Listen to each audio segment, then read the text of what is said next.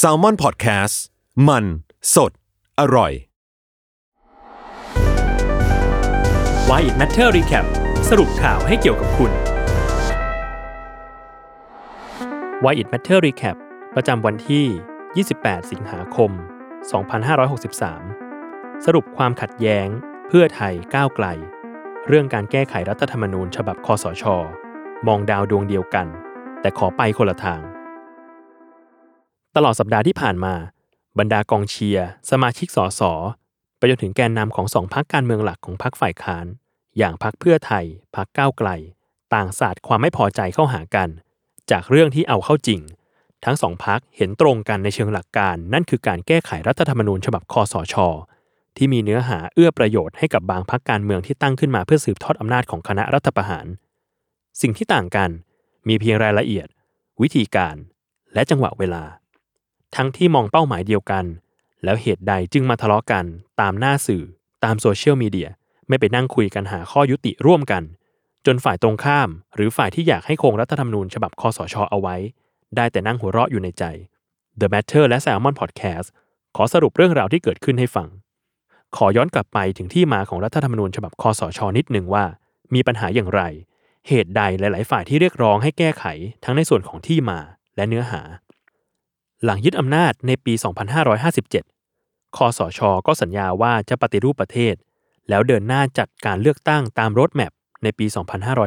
2559 หลังจากรัฐธรรมนูญฉบับใหม่ถูกประกาศใช้ คอสช ได้แต่งตั้งคณะกรรมาการยกร่างรัฐธรรมนูญ หรือกมทยกร่างรัฐธรรมนูญ ที่มีบวรศักดิ์อุวันโน เป็นประธาน เขียนรัฐธรรมนูญต่างๆ เสร็จแล้ว แต่ร่างดังกล่าวก็ถูกคว่ำโดยสภาปฏิรูปแห่งชาติ หรือสอปช โดยบวรศักดิ์ทิ้งวาทะน่าสนใจไว้ว่า เขาอยากอยู่ยาว ซึ่งทุกวันนี้ทุกคนในประเทศต่างรู้แล้วว่าเขาที่บวรศักดิ์หมายถึงคือใคร แน่นอนว่ารถแมพเลือกตั้งย่อมขยับเพลง เราจะทำตามสัญญา ขอเวลาอีกไม่นาน กลายเป็นตลกหลายที่ใช้ล้อคณะทหาร ซึ่งไม่ทำตามสัญญาคอสช ได้แต่งตั้งคณะกรรมาธิการร่างรัฐธรรมนูญ หรือกรทที่มีมีชัยฤชุพันธ์เป็นประธาน พร้อมกับสูตรในการจัดทำกฎหมายสูงสุดประเทศฉบับใหม่ 6464 คือร่างรัฐธรรมนูญ 6 เดือน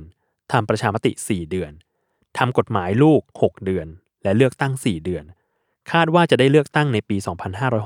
2561 ระหว่างนั้นคอสชได้แก้กติกาประชามติ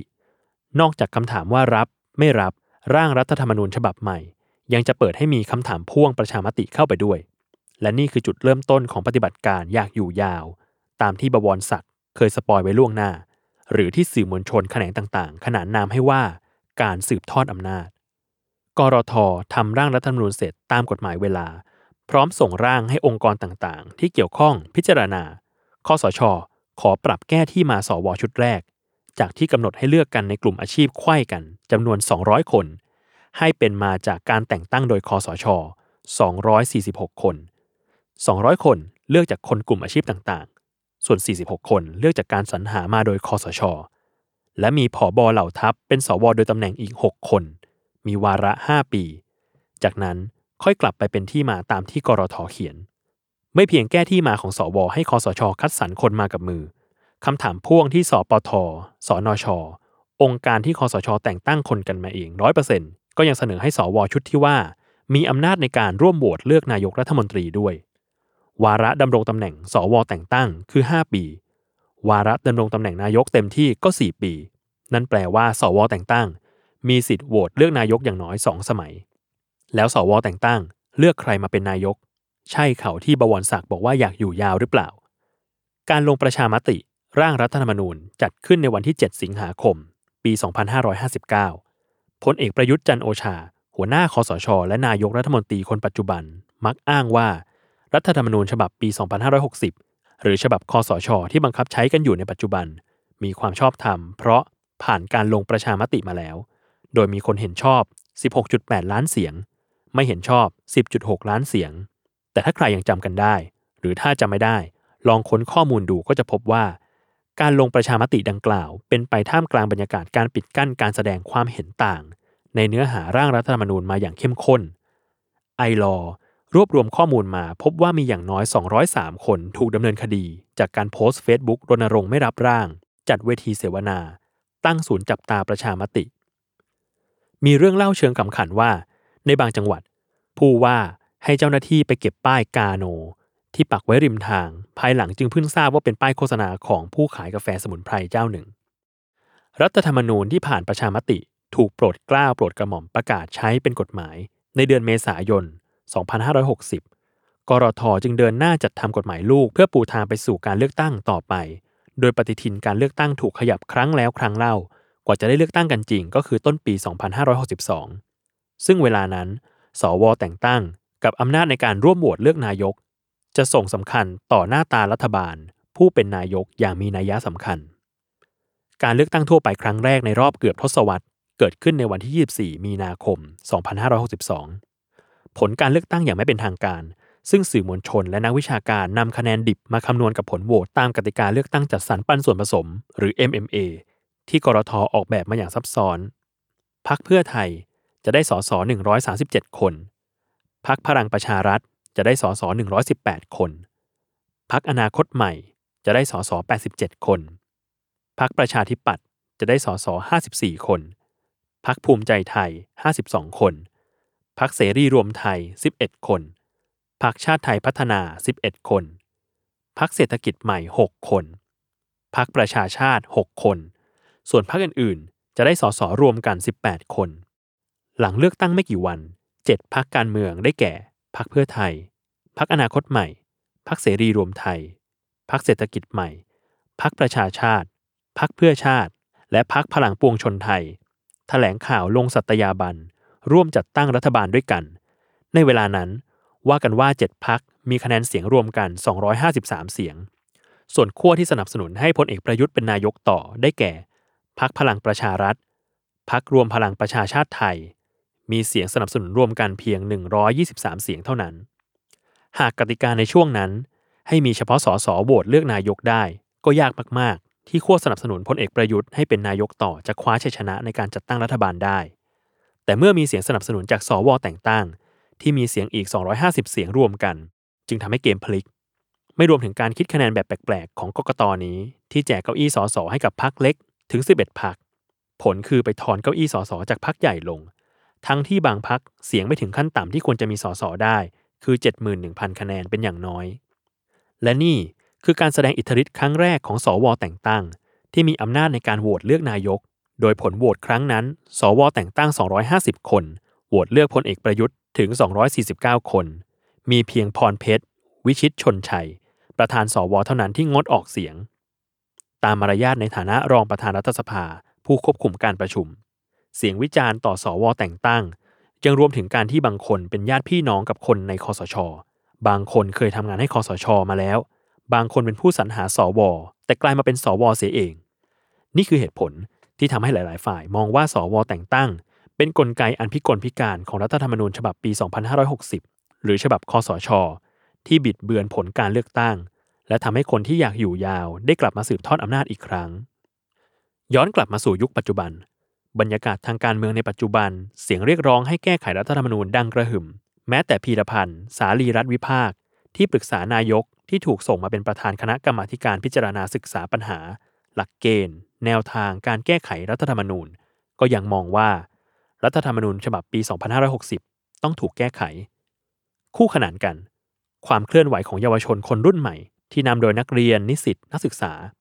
ซึ่งขยับจากโลกออนไลน์ มาลงสู่ท้องถนน ตั้งแต่ต้นปี 2563 ก็มีหนึ่งในข้อเรียกร้องสำคัญ คือการแก้ไขรัฐธรรมนูญเช่นกัน การชุมนุมของกลุ่มเยาวชนปลดแอกในวันเสาร์ที่ 18 กรกฎาคม ปี 2563 ที่อนุสาวรีย์ประชาธิปไตย มีข้อเรียกร้อง 3 ข้อ คือหยุดคุกคามประชาชน แก้ไขรัฐธรรมนูญ และยุบสภา ต่อมา ข้อเรียกร้องในการเคลื่อนไหวของเยาวชนและแนวร่วม ก็ขยับเพดานขึ้นไป โดยเฉพาะ 3 ข้อเรียกร้องของทนายอานนท์นำพา ในการชุมนุมเสกถาผู้พิทักษ์ปกป้องประชาธิปไตยเมื่อวันที่ 3 สิงหาคม 2563 ที่อนุสาวรีย์ประชาธิปไตย และ 10 ข้อเรียกร้องของกลุ่มธรรมศาสตร์และการชุมนุม เมื่อวันที่ 10 สิงหาคม 2563 ที่ลานพญานาค มหาวิทยาลัยธรรมศาสตร์ศูนย์รังสิต ซึ่งภายหลังกลุ่มประชาชนปลดแอก ที่เปลี่ยนชื่อมาจากกลุ่มเยาวชนปลดแอก ได้นำข้อเสนอต่างๆ มารวมกันเป็น 3 ข้อเรียกร้อง 2 จุดยืน 1 ความฝัน ในการชุมนุมวันที่ 16 สิงหาคม 2563 ที่อนุสาวรีย์ประชาธิปไตย ในวันที่ 17 สิงหาคม 2563 พักร่วมฝ่ายค้านนำโดยพักเพื่อไทย เดินหน้าแก้ไขรัฐธรรมนูญ โดยยื่นยติขอแก้ไขรัฐธรรมนูญต่อชวนหลีกภัย ประธานสภาผู้แทนราษฎร ขอให้แก้ไขมาตรา 256 ของรัฐธรรมนูญ ฉบับปี 2560 เพื่อจัดตั้งสภาร่างรัฐธรรมนูญหรือสสรขออธิบายก่อนว่า เงื่อนไขการแก้ไขรัฐธรรมนูญฉบับปี 2560 หรือฉบับคอสชนั้นไม่ง่ายนัก มีเสียงวิจารณ์มาตั้งแต่สมัยกรทยกร่าง เมื่อปี 2558 ถึง 2559 แล้วว่า เขียนไว้แบบไม่อยากให้ถูกแก้ เพราะต้องทำตามเงื่อนไขต่างๆ ดังต่อไปนี้ ยติขอแก้ไขรัฐธรรมนูญต้องมาจากคณะรัฐมนตรี สสหนึ่งในห้าของทั้งหมด หรือสสและสวรวมกันหนึ่งในห้าของทั้งสองสภา การลงมติในวาระแรก นอกจากต้องได้เสียงเกินกึ่งหนึ่งของสสและสว ยังจะต้องมีเสียงสวหนึ่งในสามของทั้งหมด หรือ 84 คนจาก 250 คนเห็นชอบ การลงมติในวาระสอง ได้ถือเสียงข้างมากเป็นผู้สำคัญ การลงมติในวาระสามหรือวาระสุดท้าย นอกจากจะต้องได้เสียงเกินกึ่งหนึ่งของสสและสว โดยสวหนึ่งในสามของทั้งหมดต้องเห็นชอบ ยังต้องได้เสียงจากสสฝ่ายค้านเกิน 20%ของทั้งหมดให้เห็นชอบด้วย หากการแก้ไขรัฐธรรมนูญดังกล่าว หากมีการแก้ไขเกี่ยวกับบททั่วไป หมวดพระมหากษัตริย์ วิธีการแก้ไขรัฐธรรมนูญ ตามที่ฝ่ายค้านกำลังทำอยู่ ไปจนถึงอำนาจของศาลและองค์กรอิสระ จะต้องทำประชามติ ปัญหามันอยู่ตรงที่ว่า การแก้ไขรัฐธรรมนูญต้องอาศัยเสียงสว84 คนขึ้นไปด้วยนี่แหละ หลังจากพักร่วมฝ่ายค้านยื่นยติแก้ไขรัฐธรรมนูญ ก็มีข่าวว่าพักก้าวไกล หรือพักอนาคตใหม่เดิม ขอถอนรายชื่อออกจากยติดังกล่าว 5 นาทีก่อนยื่นเรื่องต่อประธานสภา โดยนัทวุฒิบัวประทุม รองหัวหน้าพักก้าวไกลอธิบายว่า เป็นเพราะในยติดังกล่าว มีการกำหนดเนื้อหาไว้เลยว่า จะไม่มีการแก้ไขในหมวดที่ 1 และ 2 ทั้งที่จริง ๆ ควรเปิดโอกาสให้สสรพิจารณาเนื้อหาโดยอิสระ และที่กลัวว่าจะไปแก้ไขหมวดพระมหากษัตริย์ รัฐธรรมนูญฉบับปี 2560 มาตรา 255 ก็ล็อกไว้อยู่แล้ว ว่าการแก้ไขรัฐธรรมนูญเพื่อเปลี่ยนแปลงระบบ จากการปกครองระบบประชาธิปไตย อันมีพระมหากษัตริย์ทรงเป็นประมุขหรือเปลี่ยนแปลงรูปแบบของรัฐจะกระทำไม่ได้อยู่แล้ว นอกจากนี้พักก้าวไกล ยังมีร่างแก้ไขรัฐธรรมนูญฉบับของตัวเองเพิ่มเติมอีก นั่นคือการแก้ไขรัฐธรรมนูญฉบับปี 2560 ในมาตรา 269ถึง272 เพื่อปิดสวิตช์สวแต่งตั้ง ไม่ให้มาร่วมเลือกนายกได้ แต่ปัญหาก็คือ เสียงของพรรคก้าวไกลมีไม่ถึง 1 ใน 5 ของสสที่จะยื่นยติเองได้ เพราะพรรคก้าวไกลมีสสแค่ 53 คน ต้องการขั้นต่ำ 98 คน จากทั้งหมด 489 คน ต้องอาศัยสสจากพรรคอื่นมาช่วยด้วย วันที่ 25 สิงหาคม 2563 พักเพื่อไทยที่มีสส132 คน ลงมติว่าจะไม่สนับสนุนร่างแก้ไขรัฐธรรมนูญของพรรคก้าวไกล แต่ยังจะเดินหน้าแก้ไขรัฐธรรมนูญด้วยสสรตามญัตติเดิมนำไปสู่กระแสข่าวในทำนองที่ว่าสองพรรคขัดแย้งกัน วัฒนาเมืองสุข แกนนำพรรคเพื่อไทย โพสต์ status เฟซบุ๊กอธิบายว่า ตอนที่พรรคก้าวไกลถอนชื่อจากญัตติขอแก้ไขรัฐธรรมนูญให้มีสสร พวกตนก็ไม่ได้ไปตำหนิอะไร เพราะถือเป็นสิทธิของพักก้าวไกล แต่พักเพื่อไทยยังยืนยันจะเดินหน้าเสนอยติแก้ไขรัฐธรรมนูญด้วยการจัดตั้งสสรให้ได้ ในสมัยประชุมนี้ ซึ่งหากฝ่ายรัฐบาลเอาด้วย ก็เชื่อว่าจะประสบความสำเร็จพักเพื่อไทยมีสิทธิ์จะรักษาคำพูดและยืนหยัดกับหลักการที่ตกลงไว้ที่เห็นว่าประชาชนได้ประโยชน์มากที่สุด ส่วนพักอื่น ก็มีสิทธิ์จะเปลี่ยนความคิดรายวันได้ตามกระแส ซึ่งผมและเพื่อไทย ไม่เคยไปต่อว่าหรือตำหนิ แต่พรรคอื่นก็ไม่มีสิทธิ์มาตำหนิหรือต่อว่าพรรคเพื่อไทยเช่นกัน หากจะเรียกตัวเองว่าเป็นประชาธิปไตย ต้องเคารพสิทธิและความคิดผู้อื่นให้เป็นก่อน คือคำพูดของวัฒนา ก่อนจะปิดท้ายด้วยคำพูดที่รุนแรงว่าทุเรศว่ะ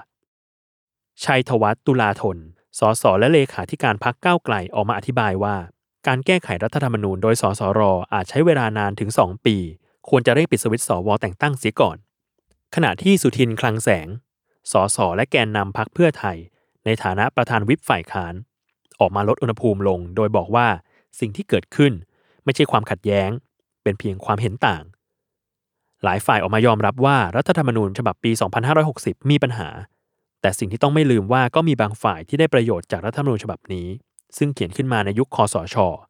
ดังนั้นการแก้ไขรัฐธรรมนูญจึงไม่ง่ายนัก โดยเฉพาะการที่ต้องอาศัยเสียงของสวแต่งตั้งที่ 99%เคยโหวตเลือกพลเอกประยุทธ์ให้เป็นนายกต่อ แค่จุดเริ่มต้นก็แสดงให้เห็นถึงปัญหา หากพักฝ่ายค้านที่เรียกตัวเองว่าฝ่ายประชาธิปไตย ยังไม่สามารถหาจุดลงตัว ให้สามารถเดินหน้าทำงานสอดคล้องไปด้วยกันได้ แม้มีความเห็นแตกต่างกัน น่าสนใจเหมือนกันว่า ที่สุดแล้วจะสามารถทำงานใหญ่ใด ๆสำเร็จลุล่วงหรือไม่ เพราะเอาเข้าจริง ปัญหาของรัฐธรรมนูญฉบับปี 2560 ไม่ได้มีแค่เรื่องสวแต่งตั้งเท่านั้น ยังมีเรื่องอื่นๆอีกมากมาย แล้วคนที่จะได้ยิ้มในท้ายที่สุด อาจไม่ใช่ประชาชน แต่เป็นคนที่ได้ประโยชน์ จากการที่รัฐธรรมนูญฉบับปี 2560 ยังไม่ถูกแก้ไข หรือถูกถ่วงเวลาให้แก้ไขได้ช้าที่สุด ติดตามรายการ Why It Matter Recap ได้ ในช anel ของ Why It Matter ทุกช่องทางของ Salmon Podcast ครับ